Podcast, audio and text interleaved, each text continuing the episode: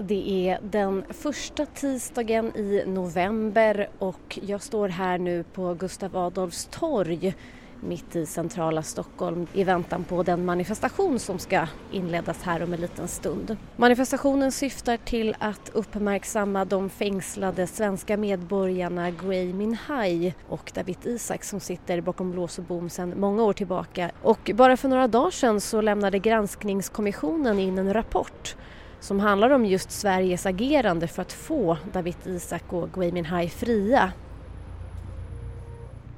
Han är förläggare, publicist och han är svensk medborgare.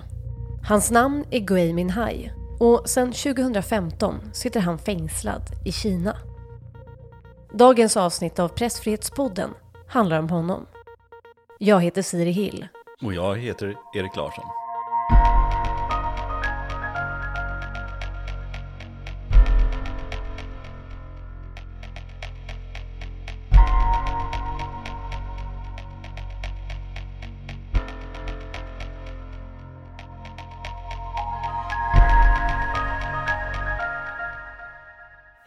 Och välkomna till dagens avsnitt av Pressfrihetspodden som vi spelar in idag den 11 november 2022 och som handlar om den fängslade publicisten Gui Minhai. På Reporter utan gränsers kontor i Stockholm för att prata om det här så har jag min poddkollega Erik Larsson. Hej! Hej hej! Och sen har jag också med mig Kurdo Baxi, journalist och debattör. Hej! Du gör ju debut här i Pressfrihetspodden. Ja, äntligen. Ja, det tog, det tog sin lilla tid. Ja, det är, men det är väldigt fin podd som jag lyssnar ofta. Så att jag är glad att jag får vara med här idag. Vi är väldigt glada att du är med. Du, Kurdo, jag funderar på det här. Du har ju engagerat dig i fallet Gui Minhai i många år. Hur kommer det sig? Så jag har alltid engagerat mig för det fria ordet. För att när jag växte upp i Turkiet så fick inte vi tala kurdiska. Så den kurdiska kulturen och att sjunga på kurdiska till och med var förbjudet. Och de som inte tillhörde fina familjer fick inte ens vissla på kurdiska, hur man nu kan göra det. Så jag har ju redan som barn känt en, liksom en sorts eh, eh engagemang för det fria ordet. Och sen när jag flyttade till Sverige så har jag också känt att eh, jag måste göra någonting för människor som har betalat ett högt pris för det fria ordet. Eller betalar ett högt pris. Ja, det är lite så här också att jag, av alla mina fall, eh, de är över 50 stycken, så, så minns jag bara David Isak och Gui Minhai faktiskt. Men vad är det som har gjort att du har fastnat för just de här två fallen då? Därför att jag tror att båda har ju, det, det handlar så konkret om det fria ordet. Det handlar också om vårt ansvar och att de är svenska medborgare. Uh, men det handlar också om, om två, två mycket konstiga stater. Alltså Kina och Eritrea. Och den ena är stormakt, militärt, politiskt, ekonomiskt. Och det andra är ett litet land med knappt fem miljoner invånare som många inte ens kan stava namnet på. Eritrea. Och ändå så har vi misslyckats med båda länderna i liksom eh, över 10 000 dagars tyst diplomati har inte hjälpt oss. Det är ju en, en, skandal. Det är det ena. Sen är det så här, eh, ett vanligt fall för mig är ju att en, en svensk medborgare som Hamza Yalcin, om ni kommer ihåg, en journalist som blev gripen i Barcelona när han skulle byta flygplan. Och då var det i det läget ganska enkelt. För då kan, om det är Europa och normala demokratier och någon yttrandefrihetsmänniska liksom blir gripen. Så tar jag på mig den här lite andra rocken liksom. Att jag tar på mig kostym och tar lite, stoppar i lite pengar och åker och äter lunch med åklagare. Och eh, jag kan ringa till spanska nyhetsbyrån och säga att ah, det är Kurda Baxi här och jag vill ju tala om den här människan. Och sen så efter 40 dagar. För det här med 40 dagar är jätteviktigt. Jag tycker vi ska tala mycket om 40 dagar idag. Varför då? Därför att om en svensk yttrandefrihetsaktivist åker fast utlandet och ett annat land har lagt in en Interpol efterlysning så har de upp till 40 dagar kan, kan de frihetsberöva en människa 40 dagar. Så det är inte, man kan inte göra så mycket egentligen. Men det finns 24 timmars regeln, 40 dagars regeln och 80 dagars regeln. Sen finns David Isak och Gui Minhai. Jag tänkte att vi kunde kanske gå in lite grann på vem Gui Minhai är. Vad, vad är det för person? Det jag vet om honom, det är att han eh, var student som eh, tog sig senare till Peking för att studera där. Och sen så efter massakern på Himmelska fridens torg 1989 Så eh, några år efter så åkte han till Sverige och så blev han svensk medborgare 1996. Ja, han kom ju alltså med Transsibiriska järnvägen faktiskt. Och, och det är så här att han lärde känna en kulturattaché i Peking som hette Magnus Fiskesjö. Och han blir ju kompis då med, med Gui Minhai och på något sätt så, så, så vill han komma utomlands, Gui Minhai, och han rekommenderar honom att komma till Göteborgs universitet. Och där så, så bor han i, i flera år. Och, och, det är därför också i hans diktsamling som Göteborg i Delsjön till exempel är väldigt viktig. Alltså Gui Minhai är också en person som, som är akademiker i första hand och sen författare och har enormt eh, eh kunskap om, om svensk-kinesiska relationer. Och han har ju då en ganska normal relation med Kina kan man säga ganska länge. Men sen så kommer han på någonting som är då lysande, alltså affärsmässigt. Det är att han kan starta ett bokförlag i Hongkong och sälja dem i Kina, fastlandsvägen. Och vad är det för typ av litteratur som han allt riktar in sig på? Allt möjligt. Det är allt möjligt. Han producerar väldigt mycket själv. Men det var ändå då litteratur i viss mån som var väldigt regimkritisk, som då den kinesiska mesta. regimen lackade ur för då? Ja, alltså böckerna innehöll ju en, äh, regimkritik och den såldes fysiskt i fastlandskina. De andra har inte vågat göra det. Och, och det som är intressant med Gui här är också att de är fem stycken samarbetspartner. Alla åker fast förr eller senare av det här gänget. I vanliga fall, Kina fängslar oliktänkande i husarrest eller i fängelse i max fyra år.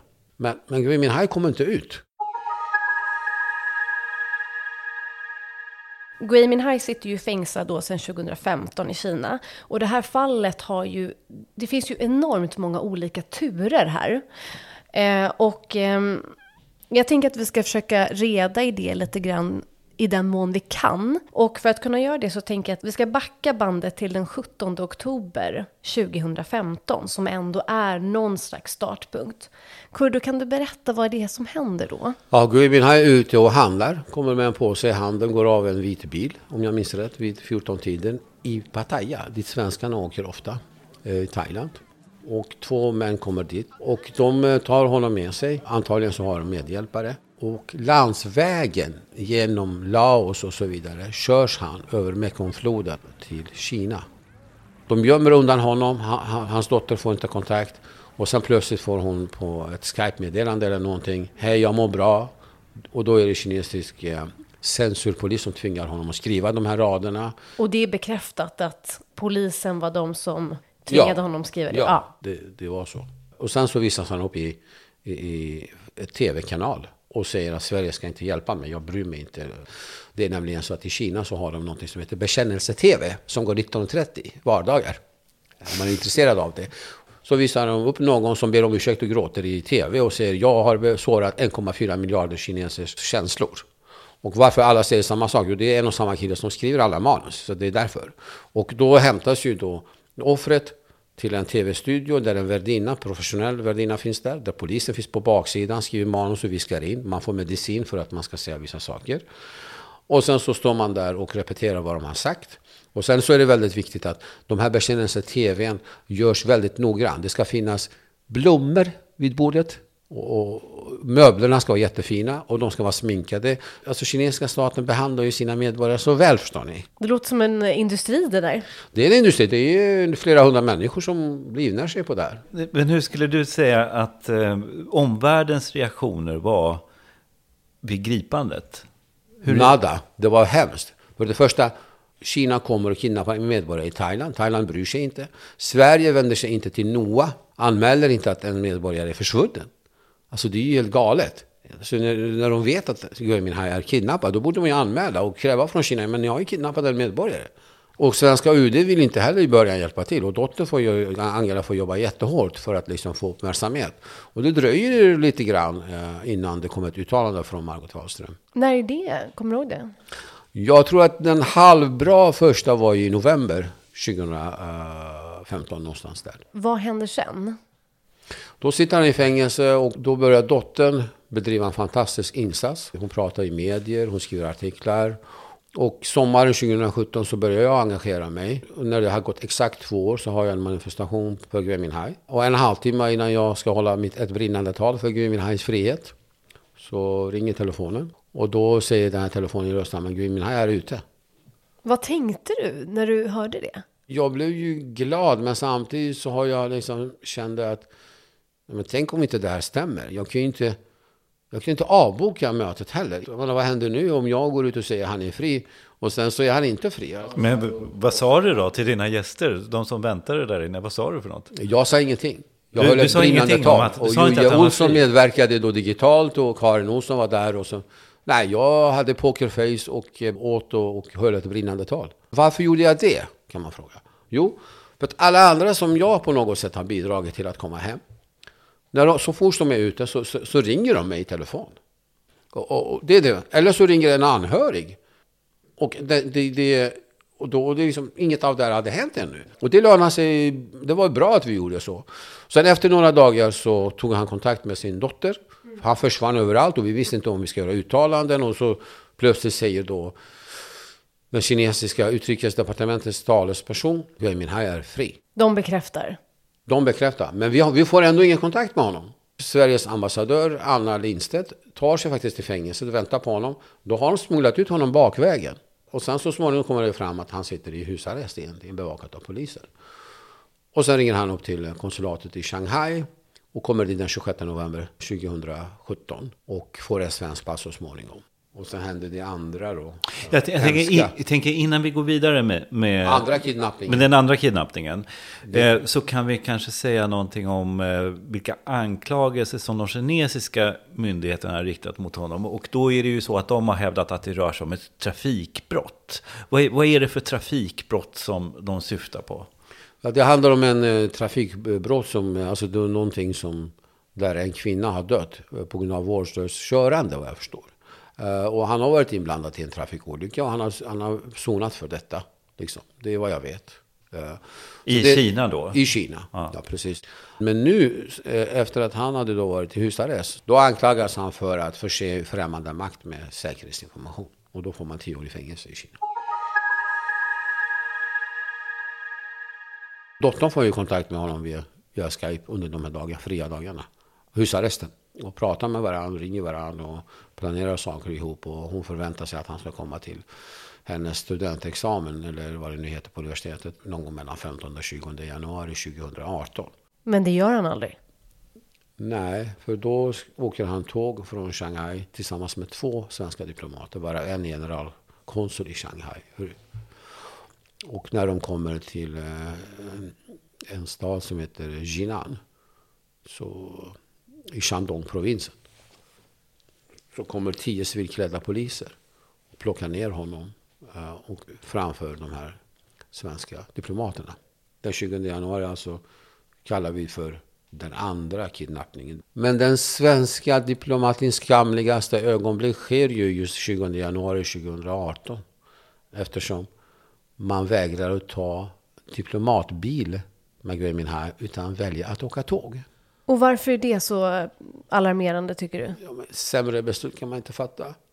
Man behöver inte vara Einsteins bror eller syster för att förstå att här står ju liksom han under bevakning. Om du sitter i en diplomatbil så är det som att du sitter i Sverige. Det är svenskt territorium enligt Wienkonventionen och alla andra konventioner. Men om du åker tåg, då är det det kinesiskt ägda tåget. Då är det inte samma sak. Hade han tagit sig in i svenska ambassaden den dagen med diplomatbil så fanns det andra lösningar kanske som skulle kunna hjälpa honom.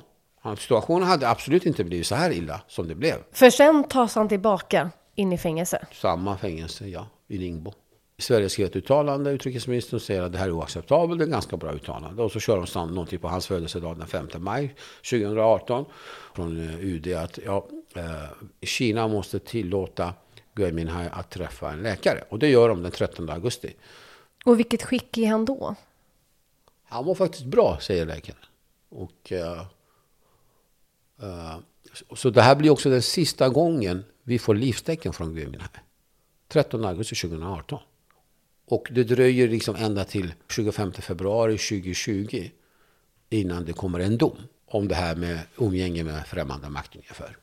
Kan du inte berätta om den domen? Den här domen är det mest makabra jag varit med om. Ändå har jag sett många konstiga domar. Eh, ett. Det har inte ägt rum en fysisk rättegång. Två, det har skrivit ett pressmeddelande bara egentligen från Pekings liksom, anti-yttrandefrihetspolisen kan jag väl kalla dem. Tre, svenska utrikesdepartementet har inte en dom. Och om man inte har en dom från ett land angående en medborgare, då är den medborgaren kidnappad. Alltså jag tänker på det, alla de här vändningarna i det här fallet är ju så oerhört många och de är så himla skumma, tycker jag. Vad säger den kinesiska regimen om det som har hänt? Har de kommenterat det på något sätt? Å ena sidan så anser de att Gui Minhai är en kriminell person och han ska liksom sitta där och, och han, är, han är bara kinesisk medborgare och, och så vidare. Å andra sidan så skickar de agenter till Sheraton för att liksom förhandla med hans dotter. Gui Minhai-ärendet är så komplicerat. Det, det är typiskt Kina också, det ska krångla till så många gånger. Och sen så det gör ju också att det, för sådana som jag ställer det här till med problem. När ska man kampanja? När ska man inte kampanja? När ska man ligga lågt? När ska man svara journalister? Det är inte lätt. Och, och, och, och vad skadar honom? Och vad hjälper honom? Om vi går in på Kina som land och pressfriheten i Kina. Det är ju så att Gui Minhai är ju bara en i raden av personer som sitter fängslade i Kina. Landet ligger på plats 175 av 180 i Reporter utan gränsers pressfrihetsindex och räknas som världens största fängelse för journalister med 101 fängslade journalister i nuläget. Men jag tänker, som vi var inne på förut, Kina är en stor makt, en ekonomisk stormakt. Sverige är ändå ett relativt litet mm. land med ganska begränsade resurser.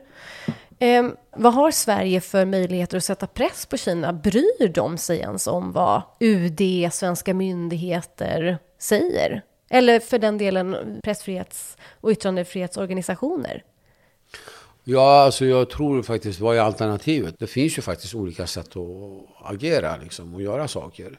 Det är väldigt viktigt vad, vad svenska regeringen gör. Stefan Löfven var ju i Kina då 2017. Och eh, det sägs att han inte ens eh, nämnde hans namn. Han sa, vi, vi, vi, ni har en svensk fånge här till Xi Jinping. Det, det, det liksom, var ju ett fantastiskt tillfälle då, eh, innan då Gui Minhai fick ännu, liksom, ännu mera svårigheter. Så jag, jag, jag tror att från början har man misskött det här.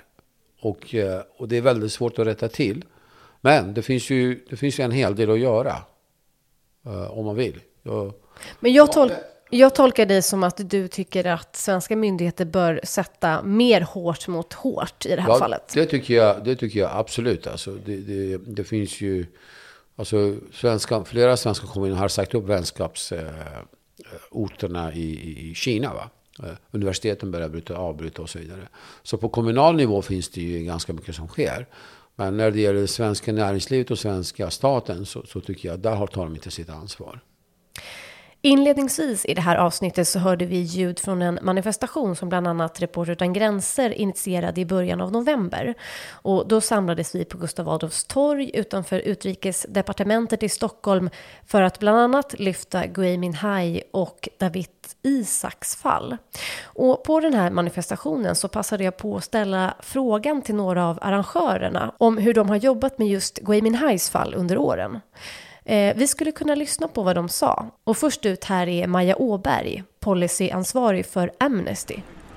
Vi har ju både personer som arbetar långsiktigt med Amnestygrupper som skriver brev och möts på lokala bibliotek och har informationsträffar och skriver till ambassaden. Men sen så med jämna mellanrum så, så kommer vi ut med, med större rapporter och sådär. Jag bara önskar att vi inte hade behövt arbeta så här länge. Jag önskar att han hade blivit släppt för länge sedan. Hej Jesper Bengtsson, ordförande för eh, Svenska PEN. Hej! Svenska PEN har ju jobbat länge med Gui Minhais fall. Skulle du kunna beskriva hur ni har jobbat? Vi har ju som de många andra organisationer i Sverige eh, och i andra länder också för den delen så har vi ju framförallt sett till att uppmärksamma hans fall. Vi gav honom Tucholskypriset för några år sedan som vi delar ut en gång om året till någon som har gjort sig bemärkt i yttrandefrihetsfrågor och eh, som har utsatts för hot eller fängslats på grund av det. Eh, det gav ju en enorm uppståndelse. Vi hotades av den dåvarande kinesiska ambassadören och en massa andra saker. Det tillhör de saker vi har gjort. Vi har fortsatt bevaka fallet helt enkelt. Erik Halkscher, ordförande för Reporter utan gränser. Hej! Hejsan! Fallet med Gui Minhai är lite komplicerat för att han är egentligen inte journalist. Reporter utan gränser jobbar med pressfrihet och, journalister. Och här pratar vi om en publicist, förläggare. Så att från början var det inte riktigt självklart att Reporter utan gränser skulle hantera det här fallet. Men sen med åren så har det ju liksom framgått med all tydlighet att Kina för en rätt aggressiv internationell förtryckarpolitik för att säga mot journalister, publicister, författare i hela världen. Och då har vi liksom har Gui Minhai fått komma med där. Så att just nu är Gui Minhai ett prioriterat fall för Reporter utan gränser. För att det är, han är ett tydligt exempel på Kinas syn på pressfrihet och yttrandefrihet. Här hörde vi alltså representanter från Amnesty International, Svenska PEN och Reporter utan gränser. Hörni, vad tänker ni när ni hör det här? Gör vi tillräckligt? Kan vi göra mer? Jo, jag tycker till exempel att eh, Sverige kunde utse Gui Minhai till kulturattaché vid Pekings ambassad och eh, ge honom en diplomatstatus. Och på det sättet så skulle det bli mycket lättare och då skulle han få en chans att eh, ställas inför rätta inom citationstecken i Sverige.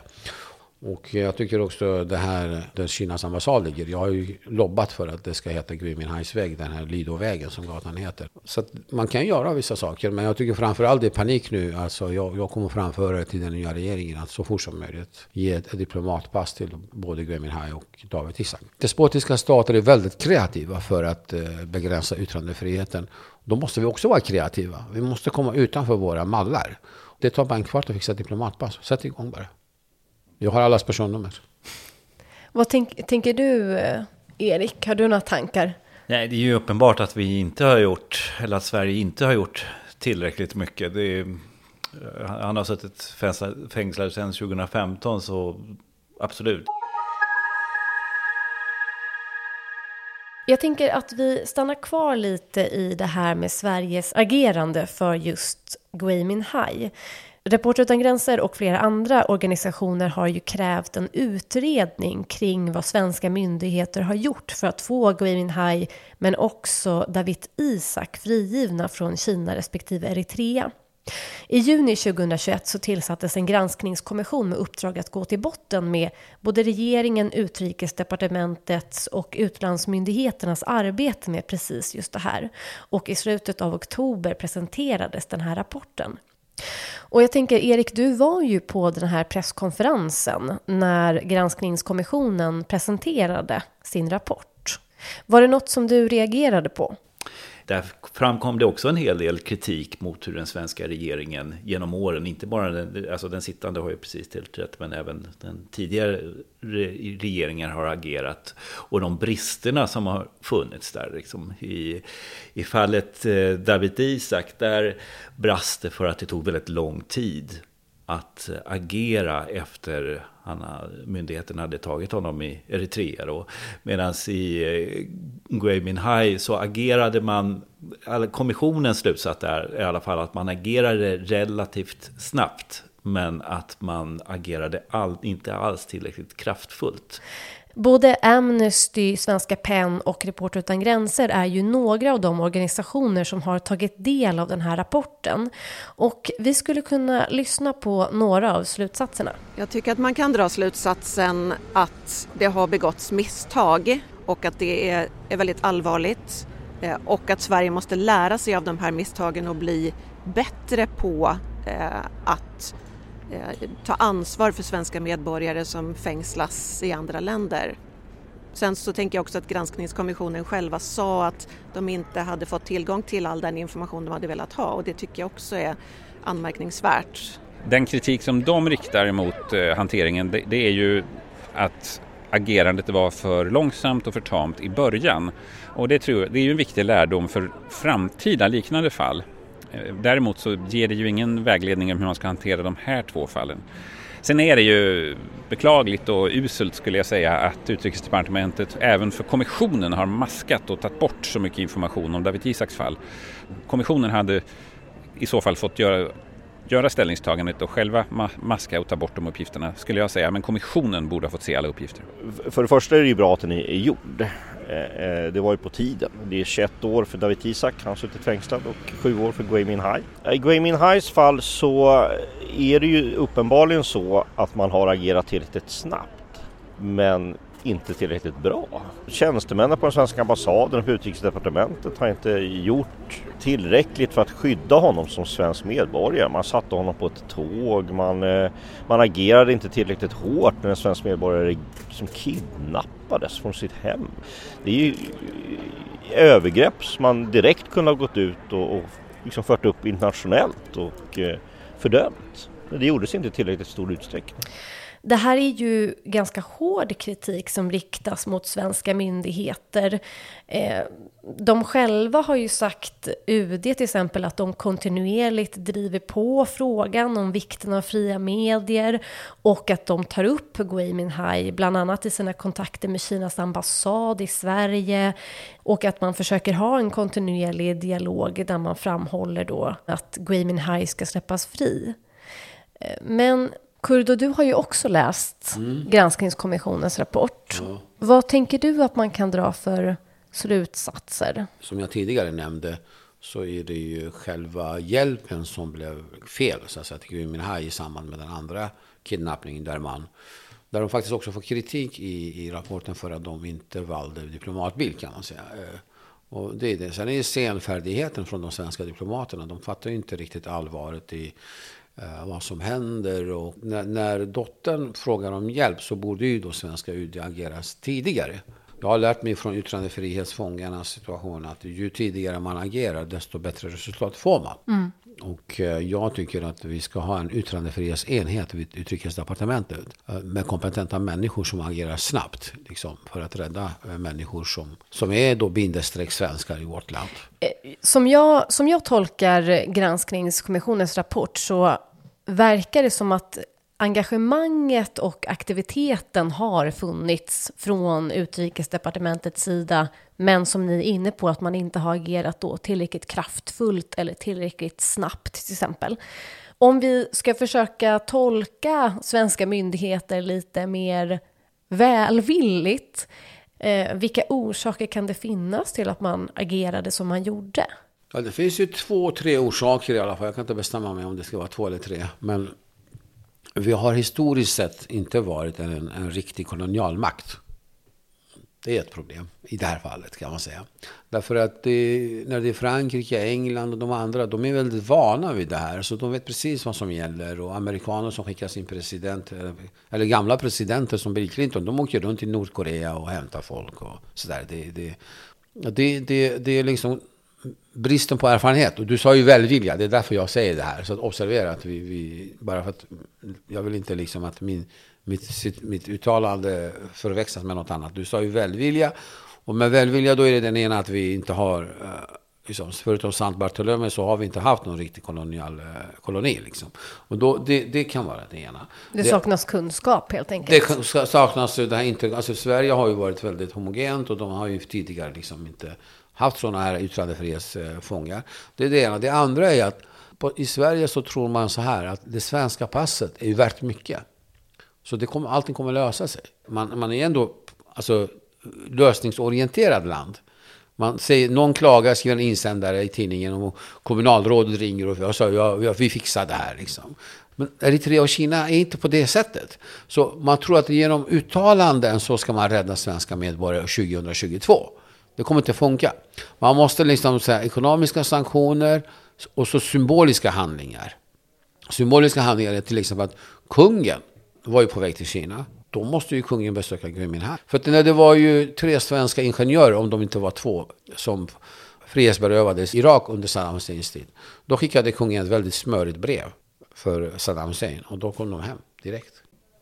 Jag tänker också på det här att, eh, som vi var inne på med att UD fick kritik för att de inte agerade då tillräckligt kraftfullt när det kommer till Gui Minhai och kidnappningen, den andra kidnappningen. Eh, mm. I David Isaks fall så har de ju pratat väldigt mycket om att de jobbar med tyst diplomati, man ska inte sätta hårt mot hårt för att det kan förändra situationen för David Isak och så vidare.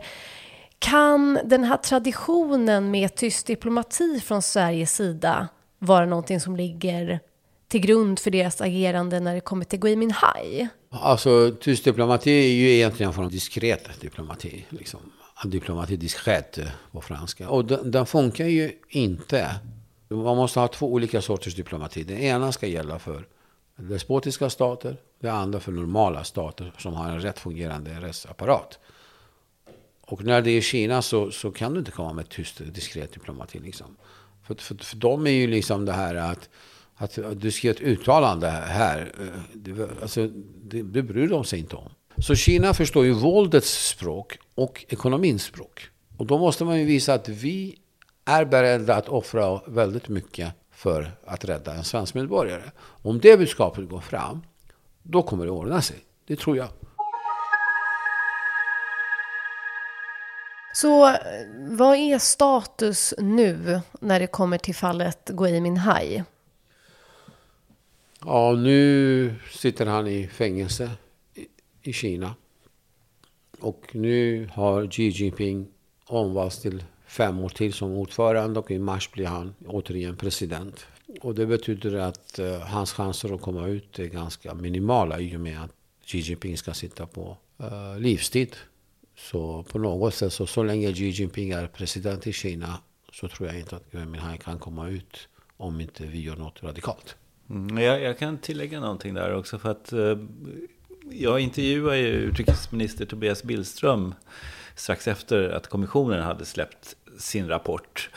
Och eh, om man nu ska se något hopp så kan man ju tänka sig att en ny regering också har nya möjligheter. Eh, nu vet jag inte riktigt hur det här kommer att sluta och jag fick inget eh, starkt besked liksom från Tobias Billström. Han konstaterade bara att eh, Sveriges tidigare regeringar inte har varit framgångsrika i båda de här fallen. Och att man nu skulle titta närmare på slutsatsen i den här kommissionen. Det be behöver ju inte landa i någonting, men det finns ju i alla fall en möjlighet att det kan landa i någonting. Och en ny regering har ju kanske, ja men ingen barlast att dras med, utan man kanske kan hitta fall som man vill profilera sig i och då skulle ju båda de här två fallen kanske skulle kunna vara bra fall att ta tag i liksom, för en sådan regering och visa att man eh, tar det här med pressfrihet på allvar till exempel. Så det, det är ju en liten förhoppning, men eh, det behöver ju inte alls landa där. Liksom. Men det, kan, det är en möjlighet.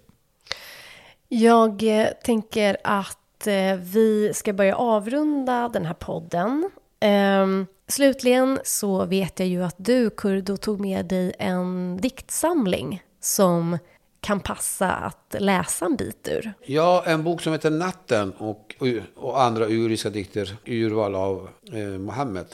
Gui Minhai sitter i ett fängelse i Ningbo och eh, Per Hattursson sitter i ett fängelse, tror jag, i Xinjiang, i alltså Östturkestan. Och eh, båda är ju poeter.